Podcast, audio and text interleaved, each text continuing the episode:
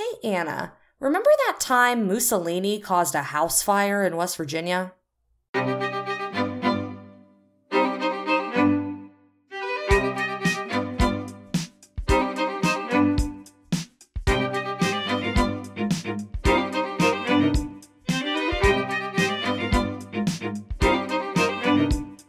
Hello, and welcome to Remember That Time, an historical podcast. I am your host, Anna Webb. And I'm your host, Amanda Webb. This is a podcast where two sisters totally geek out on all their favorite moments in history. Welcome. Here we are. Welcome to the podcast. It's another one. it's another one. And I can already tell you this one's going to be late. So sorry. I forgot what week it was. Yeah, it's been one of those weeks. I've been um not sleeping much because I take the Olympics very seriously. Uh huh. Um, and so I've been like logging onto work every day. By the time you're listening to this, the Olympics will be over. They end the day after we record this. But Mm. um I am a little bit of an Olympic geek, and so I would like log into work every morning and be like, "Guys, Olympic update! I've been awake since four. Like, guess what happened in gymnastics today? Nobody cares, but I like have to get it out, you know.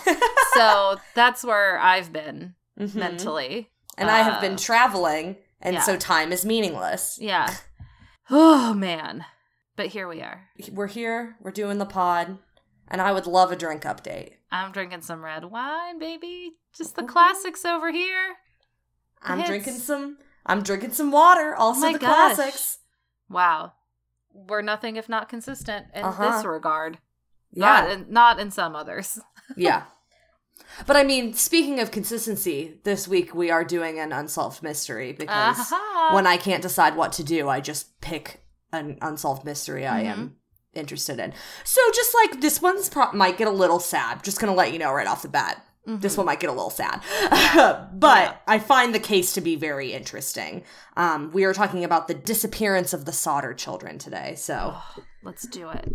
And this one, this one is so interesting to me because it happened in West Virginia. Yeah. And normally things that happen in West Virginia, I, I learn about because they happened in West Virginia. But like I learned about this completely separate from its existence in West Virginia. So yeah, like, I every time something like that happens, um I I I don't know, it must be like a very uniquely West Virginia experience Yeah. to learn something about your state that you did not learn about like from a very young age Yeah. or you know it like when you happen upon something that occurred in west virginia it's like in Yeah. west virginia i'm from there I learned about this because it was on the first season of BuzzFeed Unsolved. Yeah, the first season. It was in like the first handful of cases that they did for the true crime season, yes which is wild to me. yeah i it's like a weird i don't know. It's like it's like a celebrity going to your high school. Yeah, Like- yeah. like you know people who went to high school with celebrities like i went to school with them. Yeah i remember them in school. It's like that. It's like yeah i'm from there. It ha- Mhm. it's fr- i'm from west virginia because nothing ever happens in west virginia. So when you happen upon something that occurred there it's like Wow. Um yeah. wow we're so famous all of a sudden. Oh my god. West virginia. Anyway. So let's learn about the Sodder family. let's do it So George Sodder is actually born as uh, Giorgio Soddu in Italy in Mhm. 1895. Um, and when he's 13 years old, he immigrates to the United States with his older brother. And as soon as they get to Ellis Island, his brother turns around and goes home. huh So he goes on that whole journey. And then as soon as they get to Ellis Island, he turns around and goes back. what just because he didn't want to be there I don't know. I, I could not find anything. girl you said- barely seen it Yeah. Um, but I mean, leaves- I don't blame you, but like, come on. yeah, he leaves George alone in the What? United States at That's 13 years old. Um, and through the rest of his life, George never really talks much about why he left Italy. And we will do a little bit of speculation about that later Okay. in the episode. Um, but he starts working on the railroads in Pennsylvania. Um, at first, he's just like carrying water and supplies for the workers. Uh, eventually, he finds work as a driver in Smithers, West Virginia, which is a little tiny town. Mhm. Um, and eventually, he starts his own trucking company hauling filter and coal. Do you know something really weird? Yeah. Always. While I was taking these notes earlier, I received a spam phone call from Smithers, West Virginia. I about lost my mind. the phones are always listening. They always know. I, I- what? it was so bizarre. I get spam calls all the time, and they are usually from some It's because it's in your West Virginia cloud. town. Yeah, It- you know, you're Yeah. searching through things in your cloud and it goes. yeah. Ping. But I was, Yeah. I hated that. I got Yeah. that phone call. I went, absolutely not. I get things from your like that you search if we're in the same area. yeah, Like you bought an item for our dad, and then you started and then a week it. later I started getting ads for it. yeah, And it's something I never would have looked at searched ever. for. Yeah. So, Yep. Anyway, um, while he's in Smithers, he meets Jenny Cap- Capriani. I don't know. Briani? Capriani, um, who is the storekeeper's daughter in town. Oh. Um, and she had also immigrated from Italy as a child. Um, and they eventually get married. I couldn't find what year, but they eventually wow. get married. That's classic for our podcast. Yeah. What year? Who knows? Who knows? Um, they settle just outside of Fayetteville, West Virginia. Um, they their house is built like a mile or two just outside of town, you know. Um, and they have the first of their ten children No thanks. in 1923. That's too many children. It's too many. Yes, entirely too many. And uh this is a a quote I found that uh you know George's business is prospering and he becomes quote one of the most respected middle class families around. Um in the words of one local official, I don't know who, but I saw that a couple times is that he was very respected in his Sure. community. Uh so Fayetteville actually has a really large population of Italian immigrants Mm-hmm.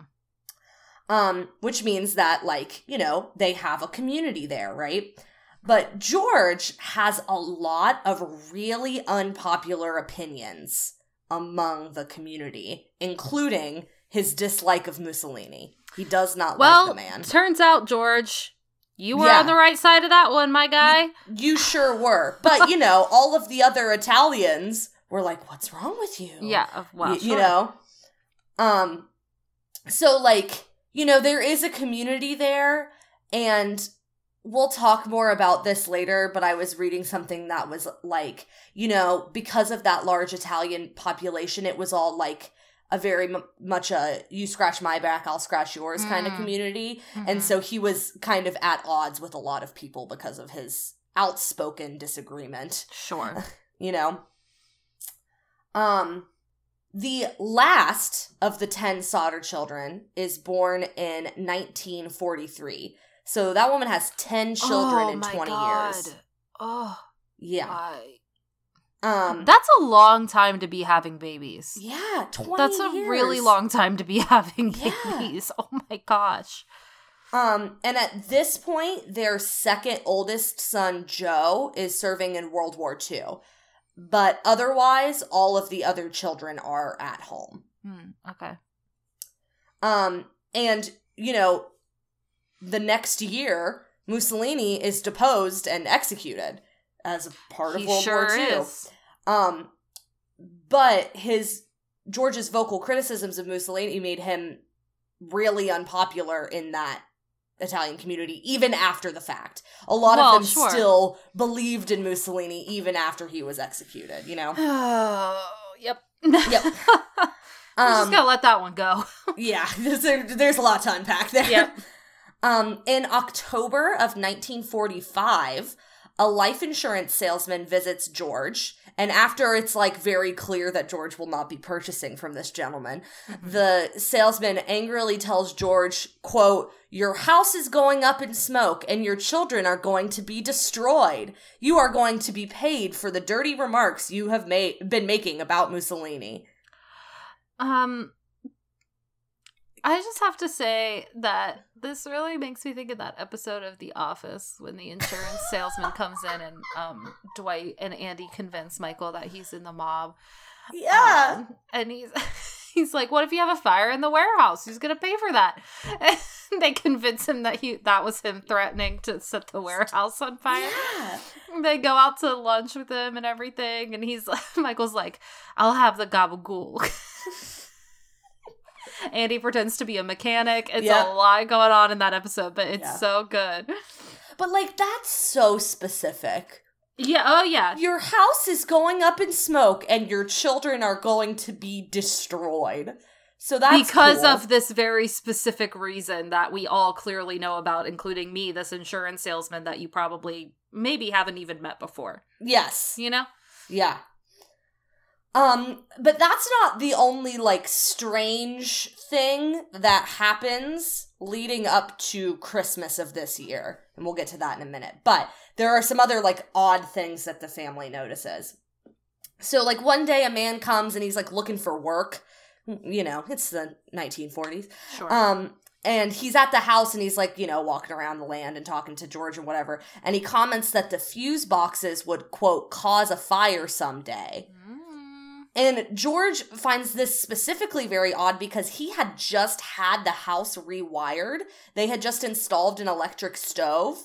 And so they just updated the wiring in the entire house. And the elect- electric company deemed it safe when he rewired the house. So it's not even like it was outdated. Yeah. Suspish.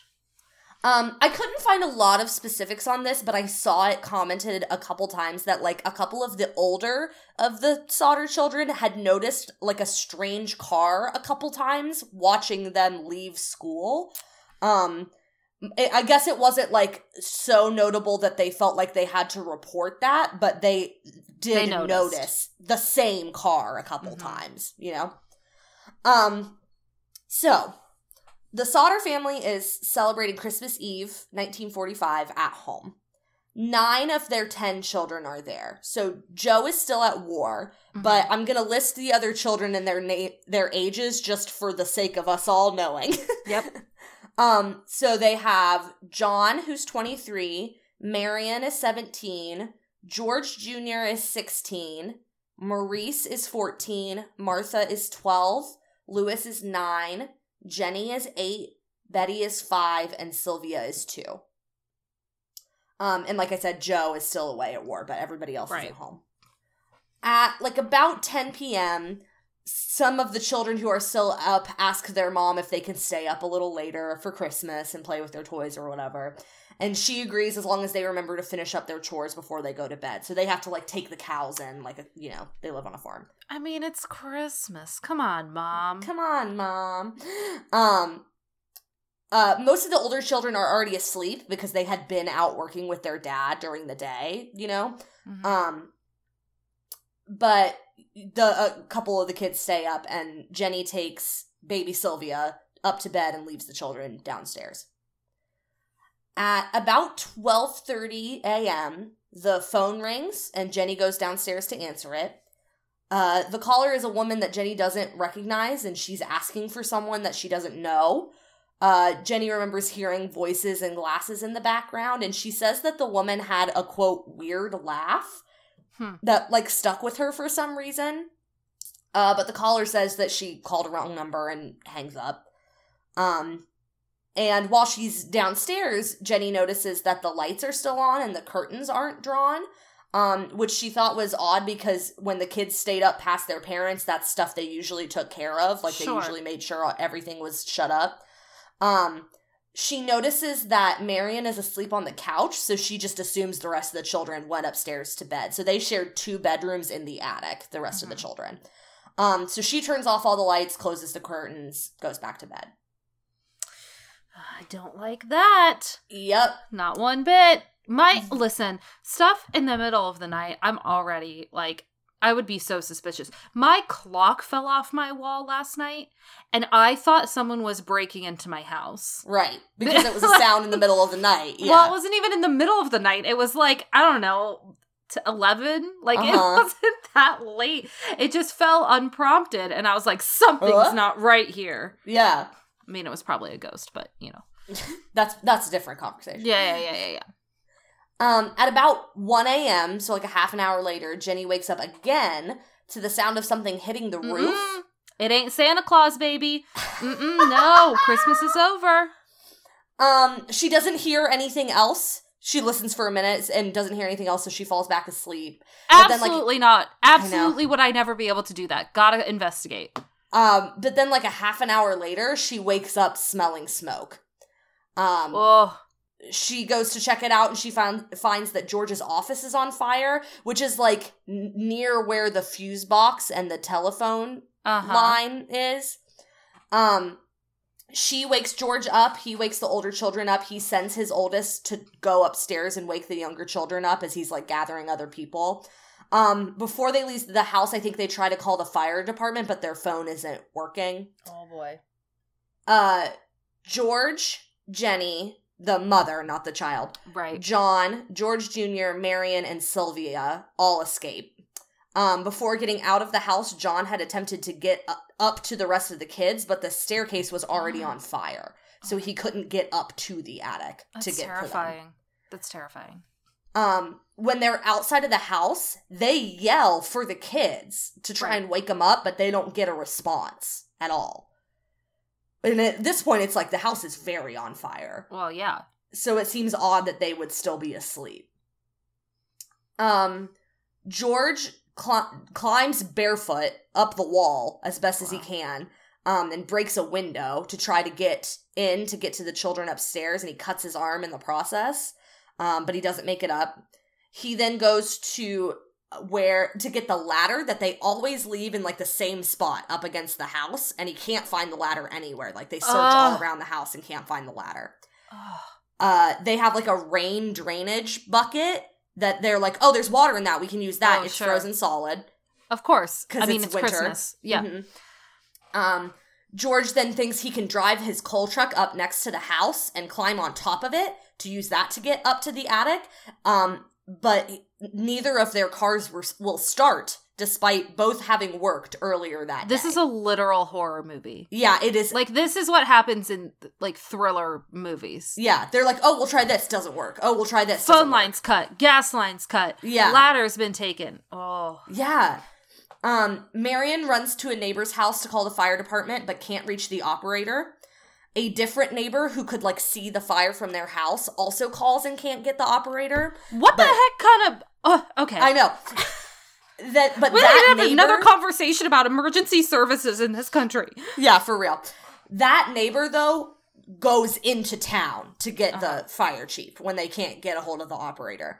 Um so they get there and they get a hold of the fire chief, but it's Christmas Eve. Yeah. and the it's a small town so they're fire it's a volunteer fire department and they work on like a phone tree system so i call you you call the next person we Right. gather people up but it's christmas eve they can't get a hold of everybody the fire chief I- I read like couldn't drive the truck, which seems wild to me. Why are you the chief? What? What? But he had to like wait for someone to come. oh, that is get- absurd. yeah.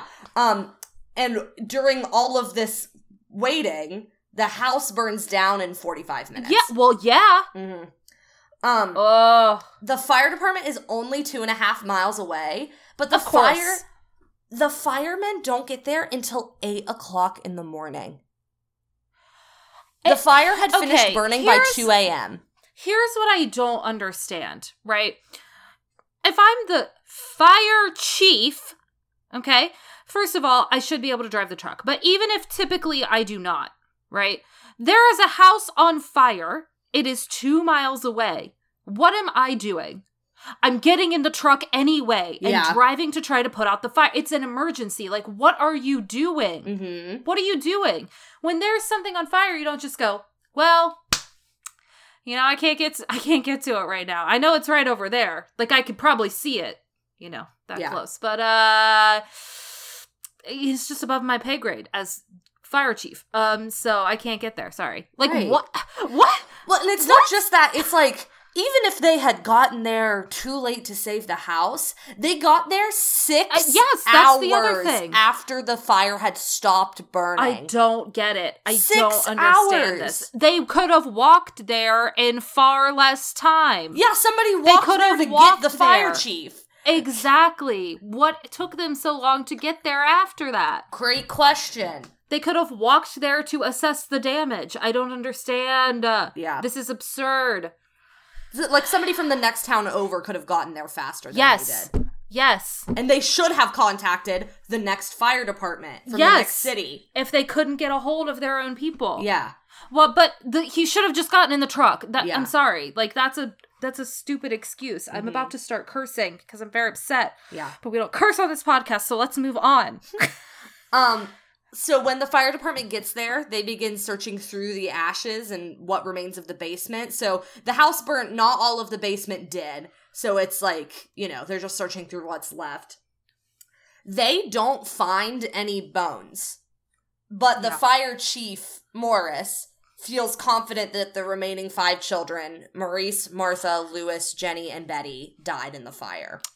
Does he? Mm, Yeah. Does he feel confident? It's almost like he would have known had he been there sooner. Yeah. Mm. Does Um, he feel confident about it? Tell me more about how much he knows about the situation.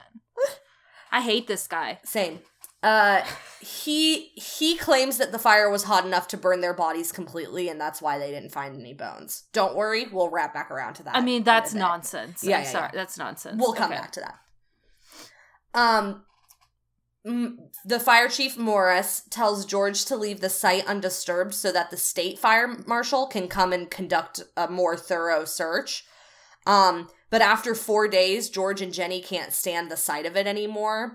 And George bulldozes five feet of dirt over the site, um, and he intends to turn it into a memorial garden for his children. That's This a is- mistake. This was know- the this was their one wrong move. Yeah, that's a mistake. I mean, I get it, but like, that's ooh, Yeah. buddy. No, no, no.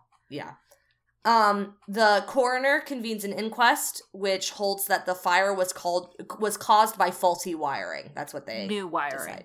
Okay. Yeah, new faulty wiring. Yeah. Okay. Okay. Okay. Okay. Okay. Um, death certificates are issued for the five children on December 30th. Their funeral is held on January 2nd, 1946, and George and Jenny are too grief stricken to attend. The rest Aw, of the kids go, but they don't go. Yeah. Aw. Um, but like obviously, very shortly after this, the family starts to question the official report about the fire because Yeah. there is so much that does not make sense, right? Uh-huh. Um they don't believe it was an electrical fire. Obviously because of the new wiring, but also they remember seeing their Christmas lights still on while the fire was burning. And if it was an electrical fire, the power in the entire house would have gone out. Probably. Likely, yeah. Yeah. But they remember seeing lights on in the house while the fire was burning. Um, they find their missing ladder at the bottom of an embankment about or an Nope. embankment. Yeah. What the Embarkment. Yeah. At the bottom of an embankment about 75 feet away from the house. Mm-mm. And, you know, they use that every day, so it seems Nope. unlikely it would end up there. Um, a telephone repairman tells the family that their phone line had not been burned through, but had been cut from the top cut. of a 14 foot pole. Not cut, Cut. at their house, cut at the top of the pole. Yeah. And that's also wild to me because she was on the phone at 12:30 in the morning. She was on the phone a half hour before the fire started. Yeah. So it would have had to be cut in that time. That's so interesting. I okay. Well, we can talk about that Yeah. when Um, we get, loop back around to. I assume we're going to talk about Furies later. yeah, we so- will. Okay.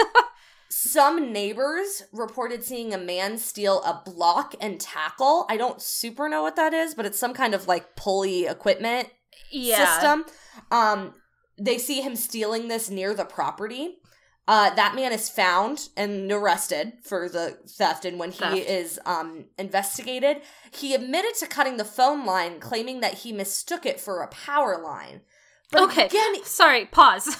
Why were you trying to cut a power line? and why were you trying to cut a power line at twelve thirty in the morning? Right. and or, or why? at- you, at- why? between twelve thirty and one, right? This is not a good excuse Yeah. because, like, still, what were you doing? Yeah. That's the question. Um, up, the block and tackle apparently had like nothing to do with the equipment he would have needed to get up the pole to cut it, so they still No. didn't know why he stole that. Um, that he denied any involvement in the fire. And George believes that this man may have used that equipment also to tamper with the car engine. Because apparently Sure, that piece of equipment was used to like raise engines out of cars. oh, sure. So they think that he thinks that maybe that was also that seems like a lot of effort, like in the middle of the night. though. Yeah. And in such a short time frame. Yeah. You know? Interesting. Um, Jenny also did not believe that the children's bodies were completely burned in the fire. Obviously. Um, because they found household appliances and parts of their tin roof in the remains of the fire, unburned. Oh my god. This fire chief is a joke. So she thinks they should have found bones too. Yeah. If- obviously. She herself burned animal bones to see if they would ever be completely consumed, and she always found remains, like no matter what she tested.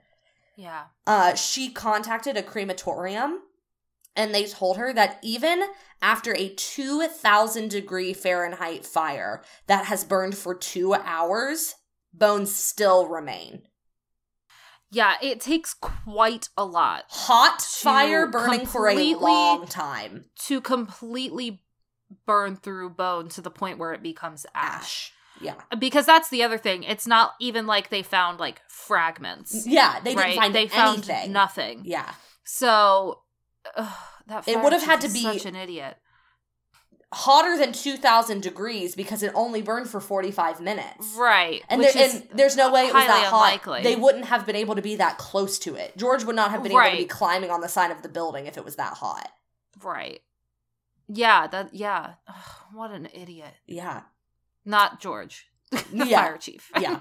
I hate this guy. He's my enemy. hmm Um, a bus driver who had been driving through Fayetteville on Christmas Eve also tells the family that he had seen someone throwing quote balls of fire at the house that night. What? Yeah. Um, and in the spring, after the snow had melted, the family finds small a small rubber green object that George thinks was a pineapple bomb, which is a type of hand grenade, Uh-huh. um, in the bushes outside of their house. Interesting. So they think that maybe that could have been what they were throwing. If if he really did see someone, that might have been what Mm-hmm. it was. hmm So obviously, at this point, the family are convinced that the fire had been set intentionally and that the children did not die in the fire and had likely been kidnapped before the fire had started. Hmm Because I have I have opinions on the kidnapping, but we can leave yeah, background. to it seems later. unlikely that the kids were in the house at all because they had been calling to them. They found no remains of the children. You know what I mean? yeah. Um, one woman claimed to have seen the children in a car passing by as the fire was happening. Um, another woman at a rest stop, a rest stop between Fayetteville and Charleston, West Virginia, said that she believes that she served the children breakfast Right. on Christmas morning I'm Um, remembering this detail now. and saw Yeah. them leave in a car, a car with Florida license plates. Now, I'm telling you this in the most chronological order I can, but so many of these details came in a lot longer after the fact, and so it's Right. it's hard to tell if it if people really did see what they saw, if they really Well, did see they the children, didn't- you know. they kind of didn't start giving that information until it became clear that the family was looking for information. Exactly. Because they wouldn't have known to come forward to pay and say, attention I to saw this or that. Yeah. Right. um and, and you know the family wasn't able to start question questioning things until at least half a year after the fight you know what i mean it didn't Sure. they didn't start collecting evidence that something was really wrong here until at, way after the fire um so you have to take everything with a grain of salt but it is it is suspicious Right. um uh, a woman at a charleston hotel saw the children's photos in a newspaper and said that she had seen four of the five uh, a week after the fire in Charleston, which would match up with that woman between Fayetteville and Charleston Uh-huh. saying she had seen them, you know? Served them breakfast. Yeah. Um, this is a quote from that woman who worked at the hotel. Uh, the children were accompanied by two women and two men, all of Italian extraction, which is a great way Weird to way say to put that. it. Yeah, why? Um, I do not remember the exact date. However, the entire party did register at the hotel and stayed in a large room with several beds. They registered about midnight. I tried to talk to the children in a friendly manner, but the men the men appeared hostile and refused to allow me to talk to these children. One of the men looked at me in a hostile manner. He turned around and began talking rapidly in Italian. Immediately, the whole party stopped talking to me. I sensed that I was being frozen out, and so I said nothing more. They left early the next morning. So, interesting. Um, hmm Okay. just, like, gathering taking the facts. notes. Yeah, yeah, yeah. Just taking notes in my little handy dandy notebook. You know. Putting it all together. Mhm. Um, the family decides to hire a private detective from the nearby nearby town of Gauley Bridge, whose name is C.C. Tinsley. An icon in the in the whole world of unsolved. It was just a great detective C.C. name. Tinsley. It it's is. such a good detective name for the Hey, forties. I'm I'm CC Tinsley. See. yeah, These exactly. Yeah. Oh, so good. um, he discovers that one of the members of the jury for the coroner's inquest was the life insurance salesman who had threatened George in the months before the fire. Oh, I really wanted to yell when you said that. Yeah. Mm. He also discovers that Morris, the fire chief, had told a local minister that he had found a heart at the site of the fire and buried Oh. it near the site of the fire. Well, ugh. Uh, w- uh, Yeah. okay. Um. Oh, it's about to get weirder. It's about to get weirder. things. Wait, just several things Uh-huh. about that. First of all, um, how do you find just a heart and nothing else? Uh-huh.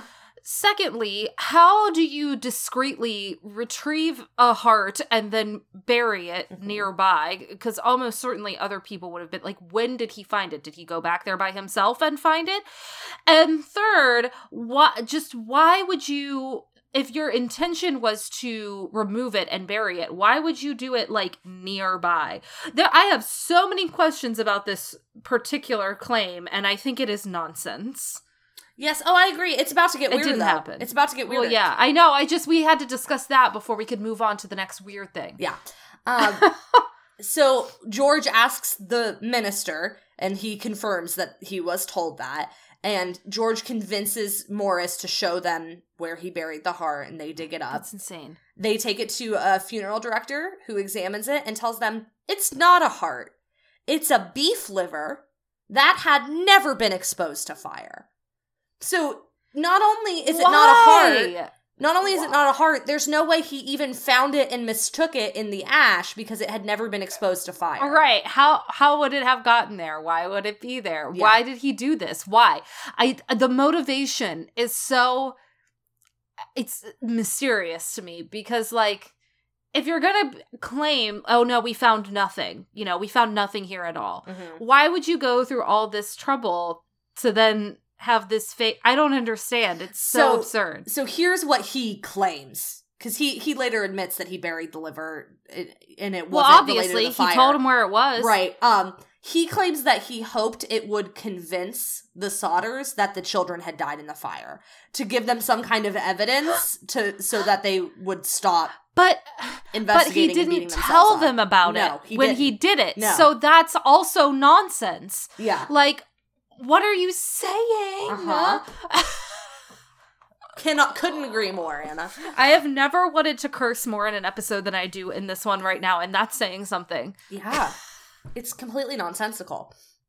So, George, in all of this investigation, writes to the FBI to try to convince them to investigate what they believe to be a kidnapping, right? And by the way, I think a cover up. Yeah, So- yeah, of a kidnapping, yeah. Right. Um, J. Edgar Hoover personally writes back to George. And gosh, we this have guy. we have this mentioned- guy. he comes up a lot and I haven't done an episode on him yet and it's just because I it's a lot of It's it's a it's a bit of a beast. I am fascinated by him, but he is The worst. the worst. Okay, anyway. Um so Hoover personally writes back to him and says, uh, quote, although I would like to be of service, the matter related appears to be of local character and does not come within the investigative jurisdiction of this bureau. If the local authorities requested the bureau's assistance, he added, he would of course direct agents to assist. So he says, if your local authorities want our help, we I am agreeing to send agents. But the Fayetteville, the Fayetteville police and fire departments decline to do so. Yeah, well, that's not surprising. So Hoover says, "I will send you agents." And they say, "No. We don't want Yeah. you to do that." well, because in their minds, it's like case closed. Mhm. You know.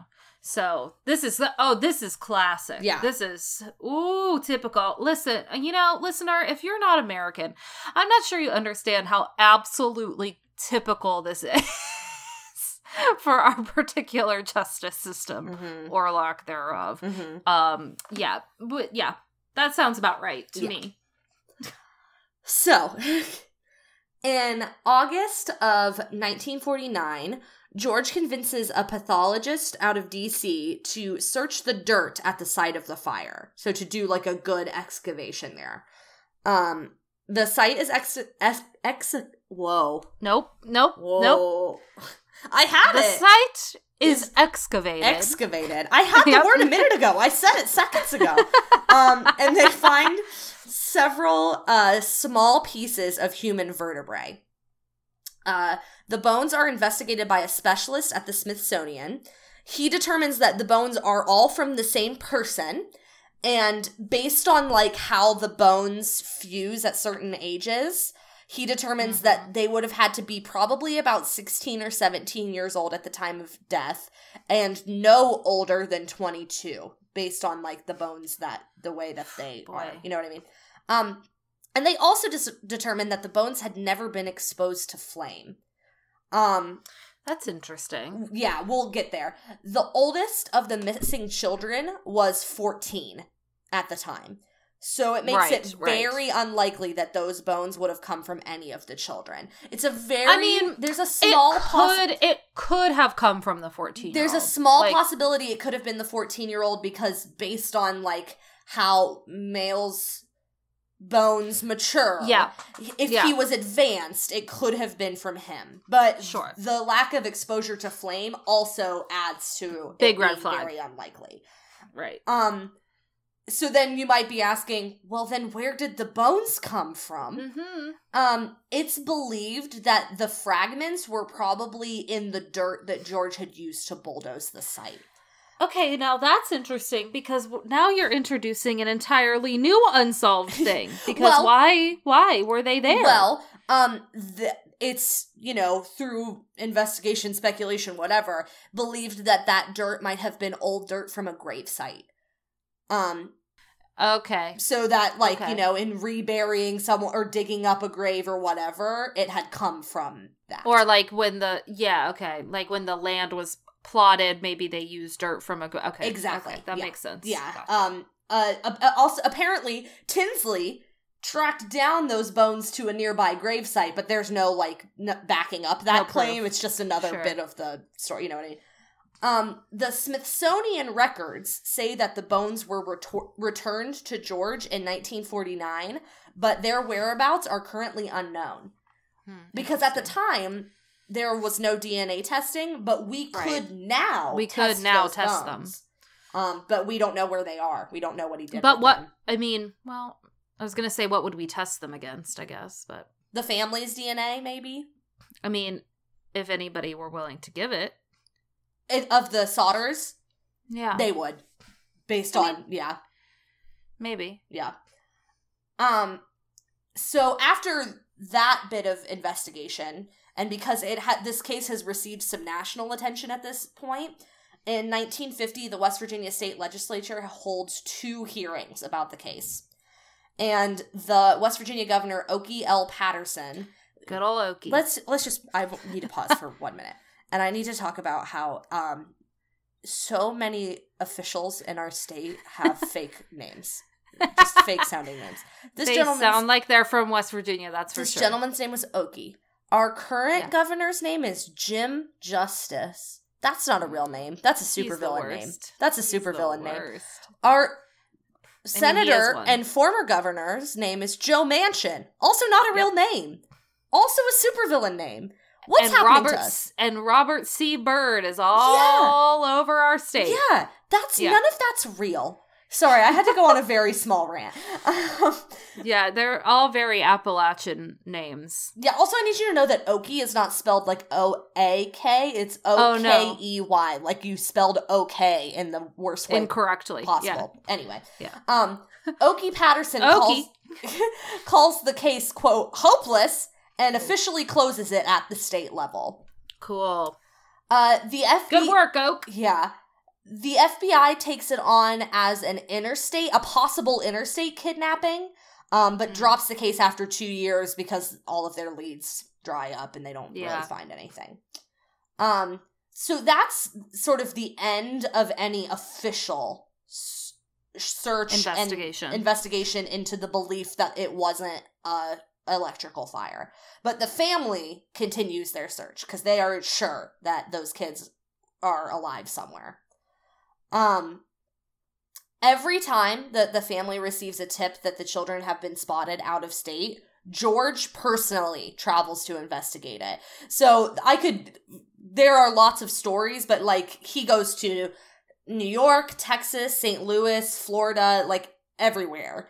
Uh, anytime there's like a picture of the kid or someone tells a story that so and so told me that they were this person and he he drops everything and goes to follow up the leads but he never finds anything Mhm. in 1952 they very famously put up a billboard at the site of their house and another one on route 19 through fayetteville with pictures of the kids and an offer for a $5000 reward which later would be up to a $10000 reward for any information that would settle the case and um, you can look up pictures of this billboard. I have one pulled up because I wanted to read what was written on the billboard, but I didn't want to type it all out from the picture. Sure. um, so it's uh, a, a pictures of the five children, their names and ages underneath, and it says after 30 years, it's not too late to investigate. Um, and this picture I'm looking at is the one that's on the site of their house.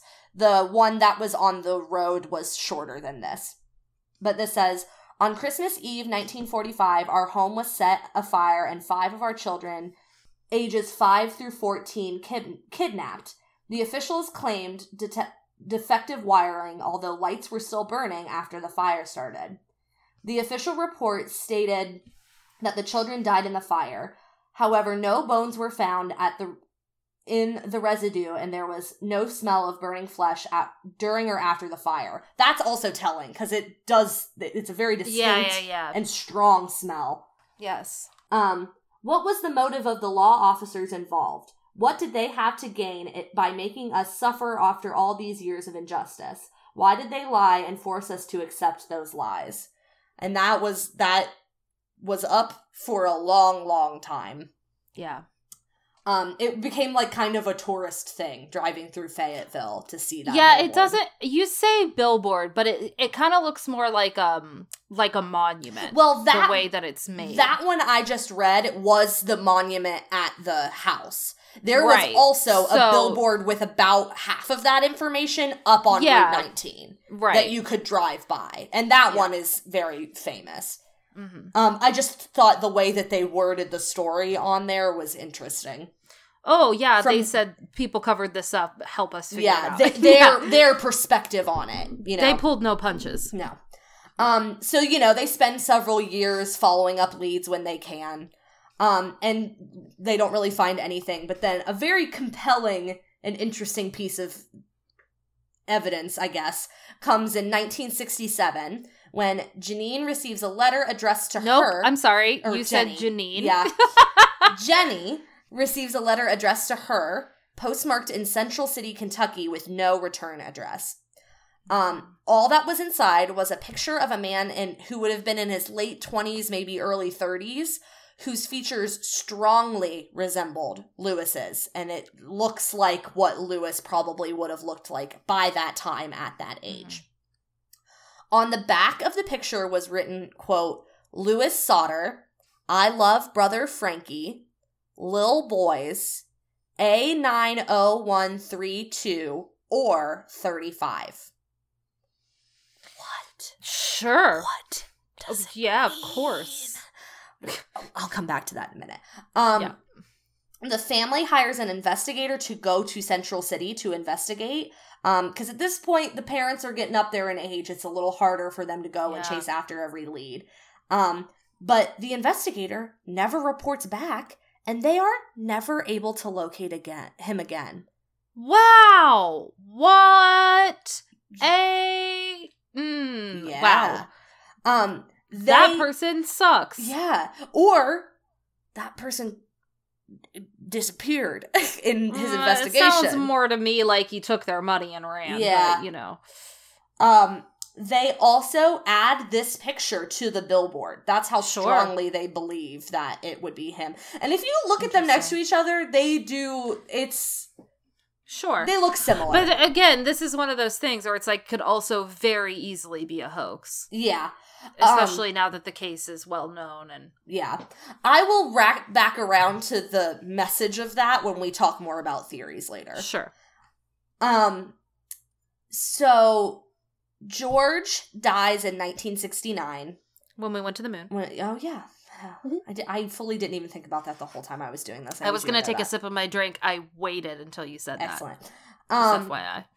the family continues the search after he dies. Um, Jenny wears black in mourning for the rest of her life, and she Oh, just like Queen Victoria. Mhm. she tends to the garden on the side of the house for the rest of her life.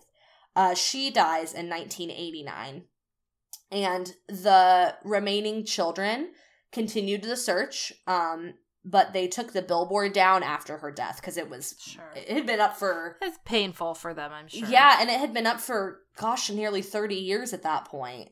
Right. So it, and it was, you know, out of date and yeah.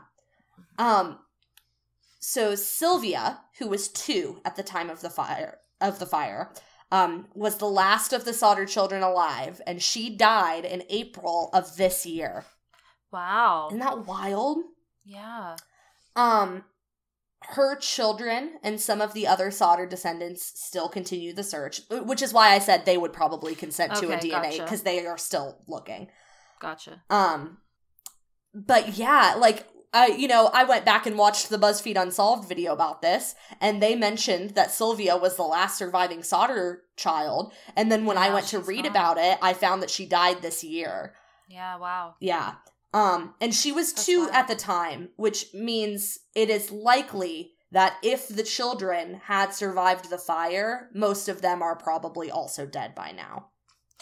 Probably. Yeah. And the, Um, it's it, the younger ones. It's possible that they're because they were like Yeah. there was like a six year old, a four year old. They they might still be alive, but it's Yeah. unlikely. I just Mhm. okay. Keep going.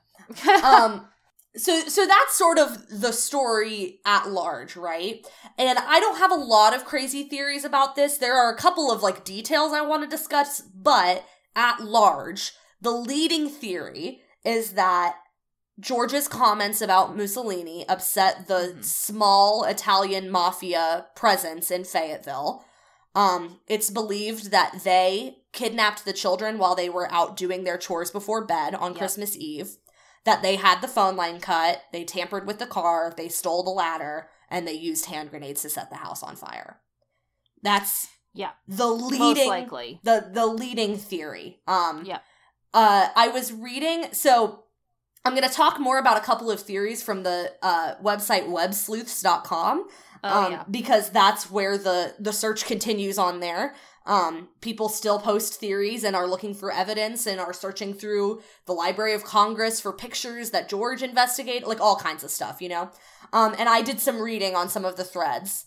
Um, and one thing I was reading was about was from someone who said they are from Fayetteville and that their grandparents remembered this story and remembered hearing about it and that their grandparents were talking about how it wasn't like mafia in the way that you think of mafia um Mm. it was more Right. like what i was talking about earlier that you scratch my back i'll scratch yours and we'll just get a monopoly on this town yeah. and yeah. that george not only it wasn't just his comments about mussolini it was also that he refused to participate in that like economy yeah. and that could have also set him on That's edge that was my thought. Yes. That you know, when you said that, that's kind of what I pictured. hmm yeah Not like, you know, the mob, Yeah. you know. Um, but then I was also reading that her that person's grandparents um speculated or had heard rumors or whatever that George's family at home had connections with Mussolini and that's maybe why he left Italy. Oh, sure, that's a possibility. Um, or at least that they supported him in a way that he didn't approve of. Yes. Um That's interesting.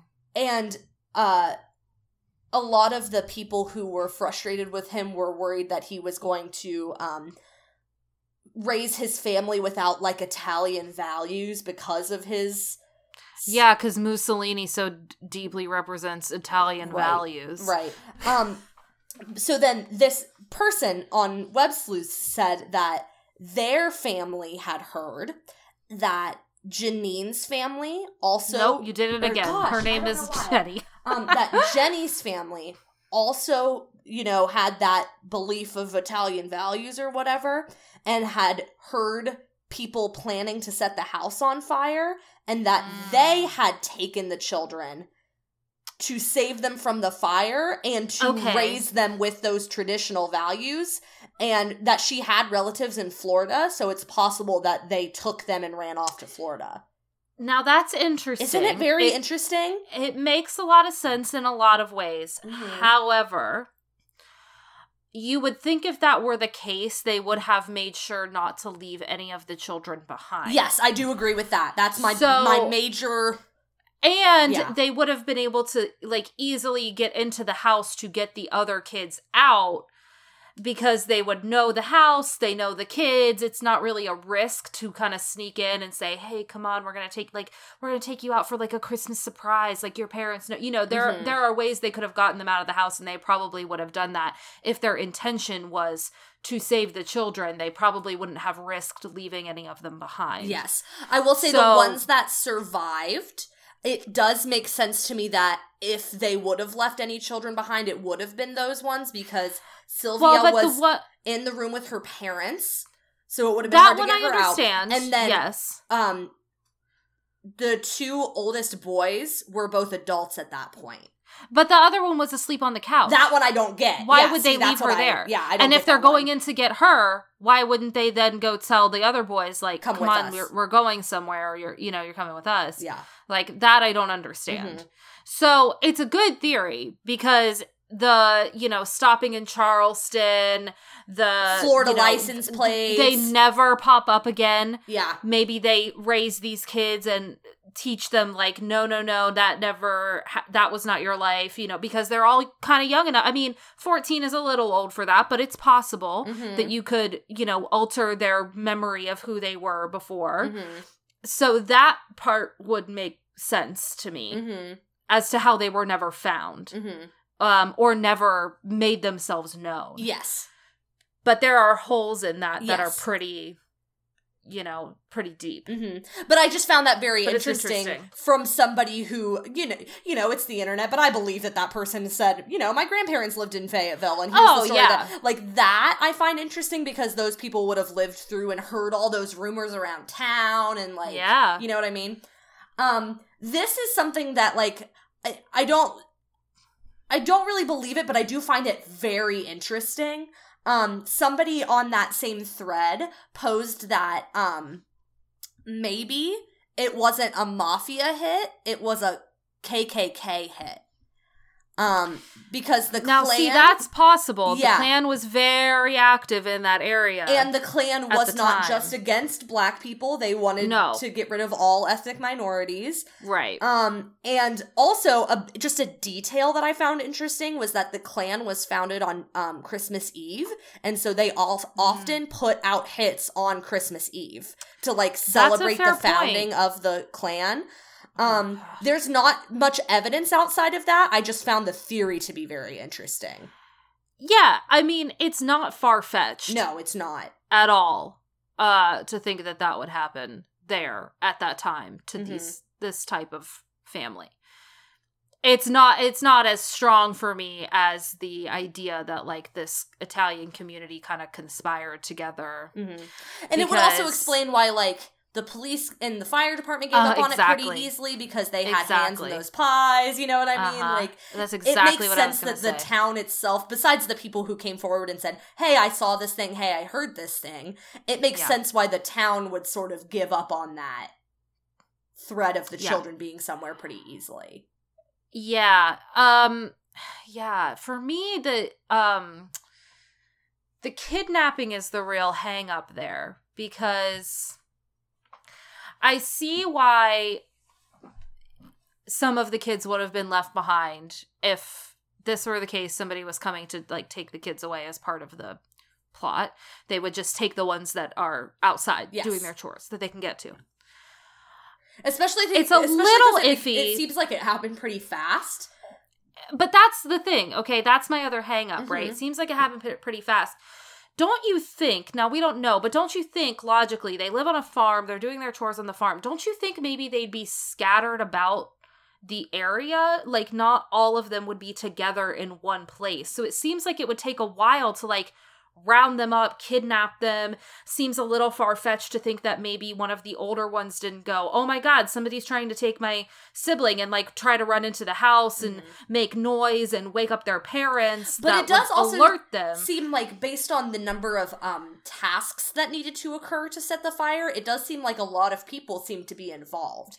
You know? yeah but but again that is more of a reason that i think one of the kids might have noticed and gone hey what are these people doing to our house Mhm. and how do i like alert someone in Unless the house one of the it? older ones got got first. I guess, but uh, uh, you would think the little ones might cry or scream or, you know, it's just like, it's so strange to me. Mm-hmm.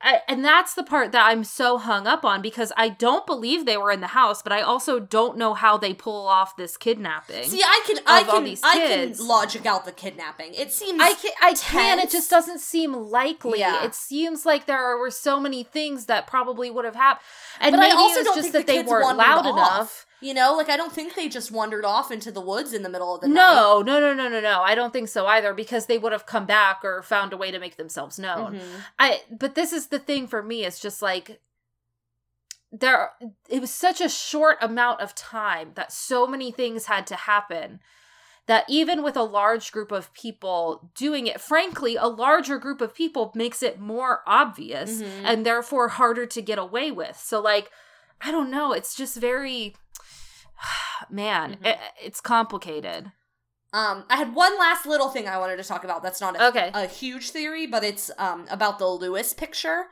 um, and what Okay. the writing on the back of that picture might mean. yes Um, I was reading uh through that web sleuth, and I was also reading on the comments of the BuzzFeed Unsolved video. Um, and people were discussing because I haven't really seen anyone analyze what the heck any of that means. mm-hmm. Um, and so some of the things I saw was um, some people think that the A nine zero one three two might be um, a license plate number that he Sure. remembered from when they were taken. Um, I saw some people say that um, it might be part of an area code. So the A is for area, and then the rest is the area code of where he was. Um, I saw some people say that the Lil Boys, it's spelled L L I L. Some people Mhm. think that that first L might be uh actually an uppercase I, and that it's ill as in Illinois. Mm, interesting Um, which might have something to do with that. I also saw some people think that that or thirty five might have been um like a latitude number. So like somebody trying to give a location through those clues. So for me, when you were talking about the license plate, the or 35 made more sense to me because it was like maybe he couldn't remember. It was either 32 32 or, or 35. 35. I can't yes, remember. I Yeah. agree with that. Yeah.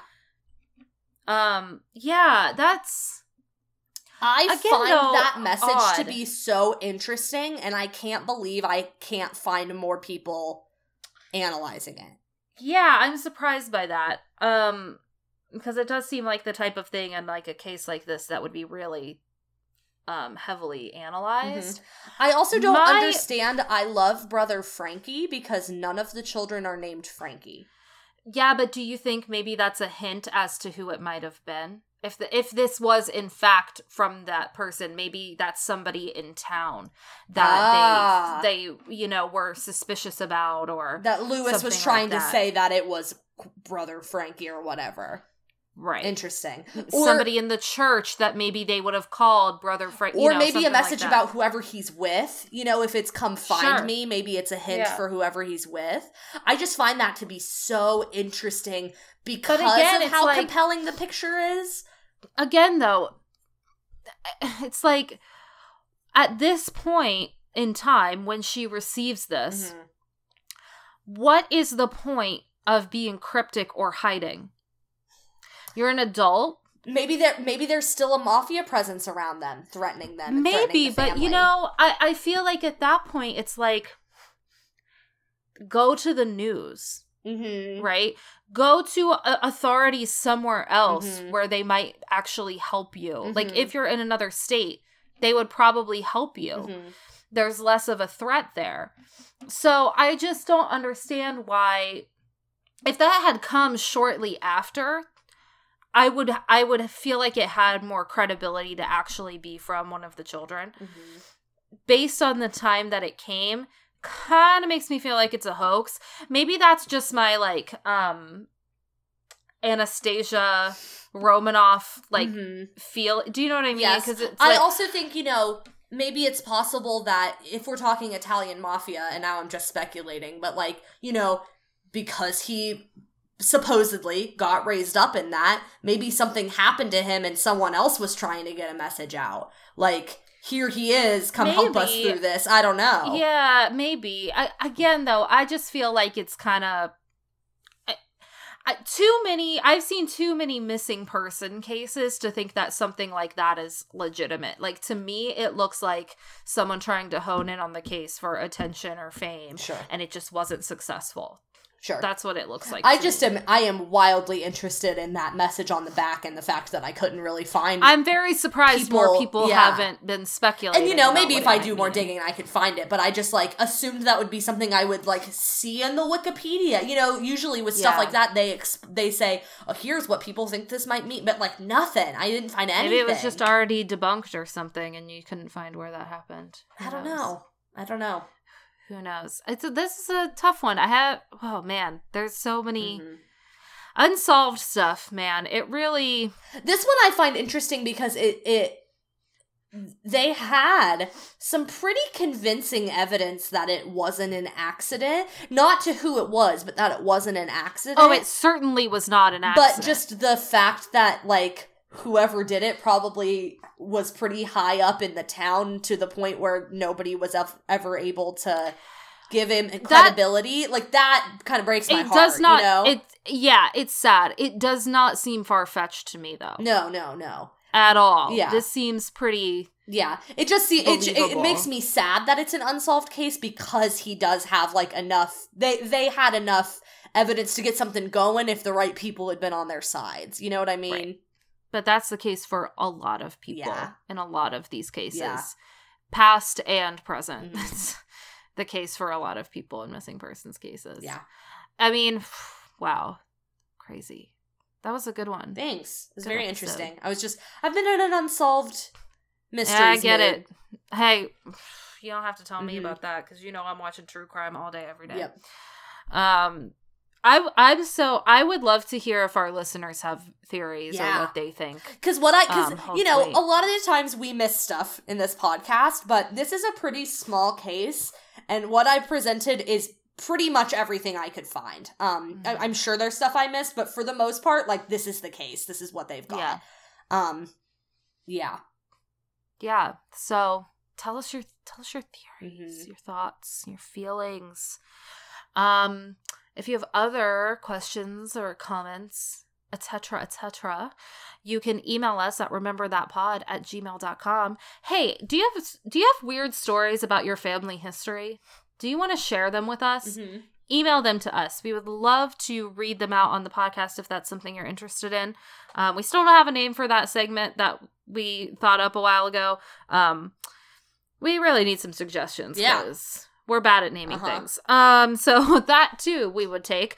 Um, you can also tweet us at RTT Pod. Um, you can find us on Facebook if you search the name of the podcast. Um, we would love it if you would leave us a rating and review wherever you listen to this podcast. And if you want to find me on the internet, I am at the real Anna Webb. And I'm at ACW Nerdfighter. Excellent. I don't know what we're gonna do next time. Haven't thought about it. Yep. Um, but that's pretty again consistent Yeah, yeah. for us. Consistent episode So- for us. Uh, yeah. yeah, pretty standard. Yeah. Well, um, so until next time. remember that time.